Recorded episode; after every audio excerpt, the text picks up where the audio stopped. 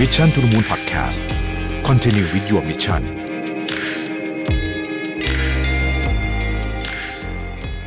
สวัสดีครับยินดีต้อนรับเข้าสู่ Mission to the Moon Podcast นะครับ คุณอยู่กับประวิทยานุสาหะครับ วันนี้บรรยากาศอาจจะแปลกตานิดนึงนะฮะผมมาอยู่ที่สวิตเซอร์แลนด์นะครับ ตอนนี้ก็เเลยต้องบันทึกเสียงแบบว่าอาจจะมีอุปกรณ์ไม่ค่อยพร้อมสักเท่าไหร่นะฮะที่นี่ เล่าบรรยากาศก่อนนิดนึงแล้วกันก่อนจะเข้าเนื้อเรื่องวันนี้นะครับ ก็ที่นี่อากาศหนาวนะครับ แล้วก็จริง ๆ เนื้อหา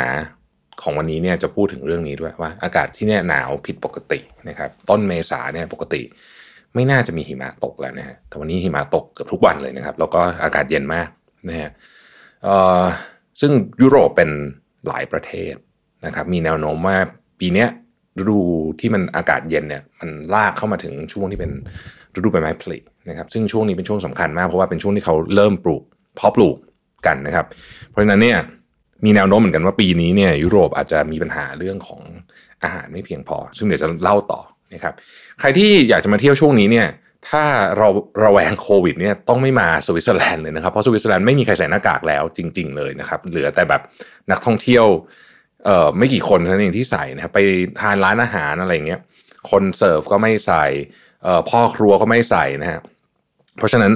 เอ่อใครที่ยังกลัวโควิดอยู่เนี่ยต้องไม่มาเลยนะฮะที่อันนี้ไม่ไมได้เลยจริงๆนะต้องเป็นที่ที่แบบต้องห้ามเลยสำหรับคนที่กลัวโควิด ประเทศอื่นเข้าใจว่ายังใส่นิดหน่อยนะฮะแต่ก็น้อยมากละแถบยุโรปนี่เขาจะมาแนวนี้หมดนะฮะเอิ่มโอเค วันนี้ผมจะมาชวนคุยเรื่องหนึ่ง ซึ่งวันก่อนเนี่ยผมคิดออก ระหว่าง กำลังนั่งทำงานอยู่นี่แหละนะครับแล้วก็รู้สึกว่าเออ มันน่าสนใจดีนะครับ คือจะมาชวนคุยหนังสือ Homo Deus นะฮะบทแรกเลยนะครับหนังสือ Homo Deus เนี่ยอย่างที่เราทราบกันดีนะครับว่าเป็นหนังสือที่ต้องบอกว่าเป็นโอ้โหเป็นหนังสือแห่งศตวรรษที่ 21 เลยนะ คู่กับ Sapiens แล้วก็หนังสือเล่มหนึ่งก็คือ 21 Things อของอาจารย์ยูว l ฮาร์รีนะครับอาจารย์ยูว l ฮาร์รีเนี่ยก็เป็นที่รู้จักกันดีอยู่แล้วนะฮะเป็นนัก เป็นนักเรียกว่าประวัติศาสตร์แล้วกันนะและโบราณคดีและอีกหลาย ๆ ศาสตร์เลยเนี่ยนะครับ แล้วก็เป็นนักเขียนที่เก่งมากนะฮะเป็นชาวอิสราเอลนะครับ หนังสือของ professor Yuval เนี่ยต้องบอกว่าเป็นหนังสือแห่งยุคก็ว่าได้นะครับ หลายคนบอกว่าเป็นหนังสือแห่งยุคแบบเหมือนกับที่แบบ The Origin of Species ของ Charles Darwin เป็นแบบนั้นเลยนะฮะก็ไม่แน่ใจเหมือนกันว่ามีข้อถกเถียงหรือเปล่าในประเด็นนี้นะบางคนก็บอกว่าเอ้ยเขาไม่ขนาดนั้นนะฮะแต่ผมรู้สึกว่าเป็นหนังสือที่ดีมากแล้วมันเปิดโลกทัศน์มากแล้วมันก็เกิดการถกเถียงในประเด็นที่เกี่ยวข้องกับเรื่องนี้อย่างกว้างขวางมากเลยทีเดียวนะครับ สิ่งที่น่าสนใจเกี่ยวกับหนังสือ Homo Deus คือ วันนั้นผมนึกถึงบทที่หนึ่งขึ้นมาได้ผมเออเฮ้ยเรื่องนี้น่าจะมาชวนคุยหน่อยนะฮะในในหนังสือเนี่ยนะครับเขาพูดถึงว่าเออหนังสือเล่มนี้เขาจะชวนคิดว่า ถ้าอนาคตเนี่ยเรากลายเป็นจาก Homo sapiens transform หรือว่าวิวัฒน์กลายไปเป็น Homo Deus ที่เรียกว่า Man God เนี่ยนะฮะมันจะเป็นยังไงนะครับ แล้วก็มันจะเกิดอะไรขึ้น ถ้าเกิดว่าเราไม่ได้นับถือพระเจ้าแบบแบบเดิมอีกแล้วเนี่ยแต่ว่าเรานับถือวิทยาศาสตร์นะฮะเราทำให้เราเนี่ยเข้าใกล้ของความเป็นสสเตตัสของความเป็นกอดได้มากขึ้น คือ Homo Deus มันคือคำว่า Man God จะตรงตัวเลยนะครับ ทีนี้เอ่อ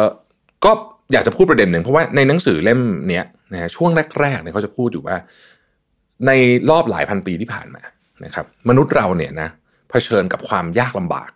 นะครับ ในในการใช้ชีวิตแล้วกันในการอยู่รอดเนี่ยนะฮะมีอยู่ 3 เรื่องพูดง่ายๆคือ 3 เรื่องนี้ทำให้คนตายเยอะที่สุดเรื่องที่ 1 คือสงครามนะฮะหรือว่าวอร์นะเรื่องที่ 2 คือเฟมินหรือว่าความอดอยากเรื่องที่ 3 คือเพลกหรือว่าโรคระบาดนะฮะพูดมาถึงตรงนี้ปุ๊บเนี่ยหลายท่านอาจจะเริ่มนึกออกแล้วว่าผมอยากจะพูดประเด็นเรื่องอะไรนะฮะแต่เดี๋ยวก่อนนะฮะเก็บเก็บไว้ก่อนเก็บไว้ก่อนนะฮะเรามาดูกันว่าทำไมคนถึงตายเยอะ นะฮะจาก 3 เรื่องนี้นะครับไม่นับช่วงต้นศตวรรษที่ 20นะคือประมาณหลังสงครามโลกครั้งที่2แล้วกันกลางกลางๆศตวรรษที่ 20เนี่ยก่อนหน้านั้นเนี่ยนะครับสามอันนี้เนี่ยเป็นชนวนเหตุสำคัญที่ทำให้มนุษย์เสียชีวิตครั้งละมากๆนะครับสงครามแน่นอนนะฮะในอดีตเนี่ยการทำสงครามเนี่ยนะฮะเป็นเรียกว่าเป็นกิจกรรมหลักอันหนึ่งเลยแล้วกันเนะของของประเทศต่างๆ ก็ว่าได้นะครับหลายประเทศเนี่ยถือว่าเป็นเรื่องใหญ่ที่สุดนะครับงบประมาณของการทหารเนี่ยคือใหญ่ที่สุด แล้วก็ คือบริหารกันแบบทหารนะครับกันแบบรัฐทหารเนี่ยเยอะมากๆนะครับเอ่อทำไมถึงเป็นแบบนั้น เพราะว่าเศรษฐกิจหรือว่าความยิ่งใหญ่ความมั่งคั่งของประเทศในอดีตเนี่ยมันมาจากการไปเอาทรัพยากรของคนอื่นมานะครับไปล่าอานิคมมาเอาเอาแร่เอาทอง เอาผ้าไหมเอาอะไรพวกนี้กลับมานะครับเอาชาอะไรพวกนี้กลับมานะฮะมเมล็ดพันธุ์ต่าง ๆ พวกนี้นะฮะคือมันต้องไปเอาในดินแดนคนอื่น แล้วเขาก็ไม่ยอมให้ถูกไหมเราก็ต้องไปทำสงครามกับเขามานะครับนั่นเขาเรียกว่าเป็น material base เป็นการชิงทรัพยากรระหว่างกันนะครับในขณะที่ยุคนี้เนี่ยนะฮะมันเปลี่ยนไปเป็น knowledge base มากขึ้น คุณคุณไม่สามารถจะส่งทหารไปรบแล้วไปเอาความรู้ของอีกประเทศหนึ่งมาได้ หรือว่าเอาเครดิตของอีกประเทศหนึ่งมาได้นะครับหรือแม้กระทั่งข้อมูลเนี่ยนะฮะยังยังไม่ได้เลยไม่ไม่ใช่ไม่ใช่ในแบบ traditional นะฮะอาจจะเป็น cyber war หรืออะไรก็แล้วแต่เนี่ยแต่ว่าการรบแบบเดิมเนี่ยนะฮะเอ่อไม่สามารถทำแบบนั้นได้ แล้วไอ้ material ต่างๆเนี่ยมันมีค่าถามมันมีค่าไหมมันมีค่าครับมันมีค่า ซึ่งเดี๋ยวเราจะพูดว่าทำไมประเด็นนี้มันถึงมันถึงกลับมาอีกครั้งหนึ่งในสงครามรัสเซียยูเครนแต่ว่าก่อนที่จะมีสงครามรัสเซียยูเครนเนี่ยนะฮะ professor ยูวาบอกว่าเอ้ยจริงๆเนี่ยยุคนี้มันเป็นมันเป็นยุคของการมัน knowledge base เพราะฉะนั้นการไปทำสงครามที่เป็น material base การไปชิงทรัพยากรมาจากประเทศอื่นเนี่ยมันมันจะให้ค่าน้อย หรือว่าไม่คุ้มค่าที่จะทำเองเพราะฉะนั้นโอกาสเกิดสงครามในอนาคตที่เป็นสงครามขนาดใหญ่เนี่ยนะฮะ มีน้อยลงเรื่อยๆเพราะฉะนั้นคนจะตายจากสงครามเนี่ยน้อยลงอ่านี้ทดไว้ก่อนนะทดไว้ก่อน อันที่สองคือ famine หรือว่าความอดอยากนะครับ ในอดีตเนี่ยเวลามีความอดอยากเนี่ยนะครับ เราเรียกความอดอยากในอดีตเนี่ยนะครับ ว่าเป็นความอดอยากตามธรรมชาติพูดง่ายๆคือว่าเราไม่สามารถที่จะเลี้ยงคนทั้งหมดได้นั่นเองนะครับ แล้วความอดอยากเนี่ยทำประชากรตายทีหนึ่งสองเปอร์เซ็นต์ห้าเปอร์เซ็นต์ของประชากรเยอะมากนะฮะตายกันทีหนึ่งเป็นหลักล้านนะครับ แต่ว่า ความอดอยากรูปแบบเดิมอะนะฮะคือความอดอยากแบบที่ตามธรรมชาติเนี่ย มันน้อยลงไปทุกทีทุกทีแล้วนะครับความอดอยากเกือบทั้งหมดเรียกว่าต้องใช้คำว่าเกือบทั้งหมดในวันนี้เนี่ยเราอาจจะเรียกได้ว่าเป็น political famine หรือว่าความอดอยากเชิงการเมืองนะฮะคืออาหารมีพอนะครับ แต่ว่ามันเป็นเรื่องของการเมืองการจัดสรรทรัพยากรต่างที่มันทำให้อาหารไม่ไปถึงหรือบางทีเนี่ย มันเป็นเรื่องแบบที่แบบคือไม่ได้เกี่ยวกับตัวตัววัตถุดิบของอาหารอย่างเดียว นะมันเป็นเรื่องของการจัดการนะครับที่น่าสนใจกว่านั้นคือว่าณปัจจุบันนี้เนี่ยการเสียชีวิตจากการอดอยากเนี่ยน้อยกว่าการเสียชีวิตจากคนที่กินเยอะเกินไปเยอะมากนะครับเราเราพูดรวมๆเลยนะเราพูดการกิน over consumption เนี่ย over consumption เนี่ยทำให้คนตายเยอะกว่าเยอะมากเลยนะครับพูดง่ายๆคือยุคนี้เนี่ยนะฮะมีคำเปรียบเทียบในในหนังสือเลยบอกว่า สงครามของความอดอยากเนี่ย มันยังอันตรายน้อยกว่าน้ำตาลสิ นะคือน้ำตาลเนี่ยจะฆ่าฆ่าชีวิตมนุษย์ได้มากกว่านะครับ อันสุดท้ายคือโรคระบาดนะฮะโรคระบาดเนี่ยเป็นศัตรูตัวฉกาจของมนุษยชาติมาตลอดนะครับ สมัยก่อนเนี่ยเรียกว่าเวลามีโรคระบาดทีหนึ่งเนี่ยตายกันแบบ10%ของประเทศเลยเนี่ยเป็นไปได้นะฮะสิบยี่สิบเปอร์เซ็นต์นะครับยกตัวอย่างเช่น Black Death นะการโรคนะตอนนั้นเนี่ยเสียชีวิตไป70ถึง200ล้านคนเขาไม่มีตัวเลขที่แน่นอนฮะแต่เขากะประมาณกันว่าขนาดนั้นประมาณนั้นหรือว่า Spanish flu นะ1920เนี่ยเสียชีวิตไปประมาณ20ถึง50ล้านคน ถ้าดู Spanish flu นะครับเเราจะพบว่าอัตราการเสียชีวิตใน Spanish flu เนี่ยสูงมากประมาณ 10ถึง20%นะถ้าเราคิดว่าโควิดตายเยอะขนาดนั้นเนี่ยนะฮะก็ก็โหคนจะเสียชีวิตเยอะกว่านี้เยอะเลยนะครับทีนี้คำถามก็คือว่าสามอย่างนี้เนี่ยมันจะเหมือนกับมีลดความสำคัญในเชิงที่ที่มนุษย์ต้องไปสนใจ เพราะว่ามันจะไม่ได้ฆ่าชีวิตเราเยอะแล้วเนี่ยแล้วเราอยากจะได้อะไรนะครับเป้าหมายต่อไปที่ professor Yuval เขียนในหนังสือบอกว่า สามอย่างที่เราอยากได้อันที่หนึ่งคือ immortality นะครับคือหรือว่าความเป็นอมตะนั่นเองนะครับต้องบอกนี้เลยว่าวิทยาศาสตร์สมัยใหม่ อาจจะมองไปข้างหน้านิดหนึ่งเนี่ยมองความตายเนี่ยเป็นข้อผิดพลาดทางเทคนิคนะฮะเรียกว่าเป็น technical issue พูดง่ายคือแก้ไขได้ โรคชราเป็นเพียงโรคแบบหนึ่ง ซึ่งสามารถที่จะรักษาได้นะฮะโรคชราเนี่ยรักษาได้นะครับ แต่ว่าถ้าจะไปถึงจุดนั้นได้เนี่ยมันต้องมีการ re-engineer ร่างกายนะฮะเราก็ต้องทำเรื่องของอวัยวะเทียมมีอลงอะไรอะไรพวกนี้ซึ่งเรากำลังก้าวไปสู่เส้นทางแบบนั้นอยู่นะครับสายไบโอเทคเนี่ยตอนนี้กำลังมุ่งสู่เรื่องนี้เลย มันอาจจะไม่ใช่ immortality แบบว่าอยู่ไปตลอดขนาดนั้น แต่ว่าเราจะอยู่ได้อีกนานมากๆนะครับและถ้าเราเลือกที่จะอยู่มันจะมีรูปแบบให้เลือกด้วยนะฮะข้อที่ 2 คือ happiness นะครับ happiness เนี่ยเขาบอกว่ามนุษย์เนี่ยพอเราเริ่ม ท้องไม่หิว ท้องอิ่มแล้วนะครับ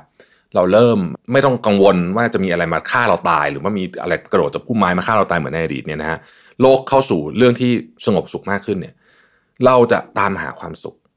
มากขึ้นในรูปแบบต่างๆนะครับจะมีอะไรที่มันที่มันขึ้นไปเหนือกว่าขั้นที่แบบแค่เราออกไปกินไอติมแล้วมีความสุขแบบนี้นะฮะมันจะเป็นเรื่องของการตามหาที่ที่ที่เป็นอีกมุมหนึ่งนะฮะอาจจะเป็นเรื่องของเราจะเรียกว่าศาสนาก็ได้หรือที่มันดีไปกว่านั้นอีกเนี่ยนะครับ อันที่ 3 คือการเป็นการ transform เป็นเทพเจ้าหรือก็ divinity นะฮะถ้าเกิดว่าเรา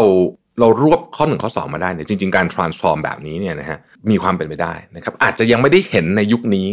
นะครับแต่มันคือการเปลี่ยนเปลี่ยน DNA นะครับการที่เรา evolve เรื่องของการใช้พลังสมองอะไรอย่างเงี้ยนะฮะที่มันจะดูว่าเวอร์หน่อยเนี่ยนะฮะใครเคยดูหนังที่แบบเป็นหนังเกี่ยวกับพวกกระบวนการในการเปลี่ยนแปลงสมอง กินยาเพิ่มพลังสมอง เออเหมือนเรื่อง limitless อารมณ์ประมาณแบบนั้นนะฮะนั่นคือคือการเข้าใกล้ความเป็น Homo Deus หรือว่าเป็นเทพเจ้าองค์ใหม่ที่มนุษย์สร้างขึ้นมาเอง นั่นคือสิ่งที่ professor Yuval บอกนะครับที่ผมจะชวนคุยวันนี้ก็คือว่า วันนี้เรานึกว่าเราพ้นสามเรื่องแรกที่เราบอกแล้วตอนที่ผมอ่านหนังสือเนี่ยผมคิดว่า เราไม่น่าจะต้องมาเจอกับความอดอยากโรคระบาดแบบในอดีต แล้วก็ แล้วก็สงครามอีกแล้วนะแต่ตอนนี้นะครับเรากำลังเจอครบเลยนะฮะสามอันที่ professor ยูวาบอกเนี่ยกำลังเจอครบเลยนะโรคระบาดแน่นอนนะครับโควิดเนี่ยทุกวันนี้เนี่ยมีผู้เสียชีวิตไป 6 ล้านคนแล้วแน่นอนมันเทียบกับ Spanish flu ไม่ได้นะฮะถ้าดูประชากรโลกตอนนั้นกับตอนนี้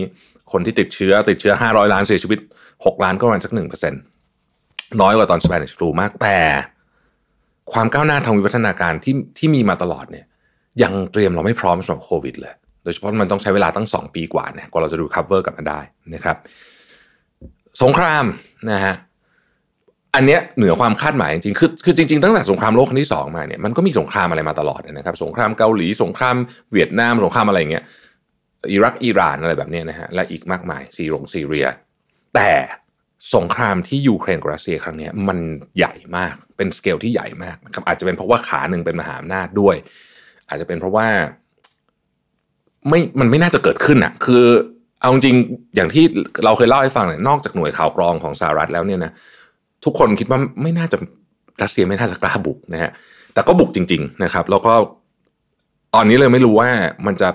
หายนะจะไปถึงไหนนะฮะอาจจะกลายเป็นลามลามไปกลายเป็นสงครามระดับภูมิภาคก็เป็นไปได้นะครับเรื่องที่สามคือความอดอยาก เรื่องนี้อยากให้ตั้งใจฟังจริง ๆ วันก่อนผมไปอ่าน บทความหนึ่งของ World Food Program นะครับ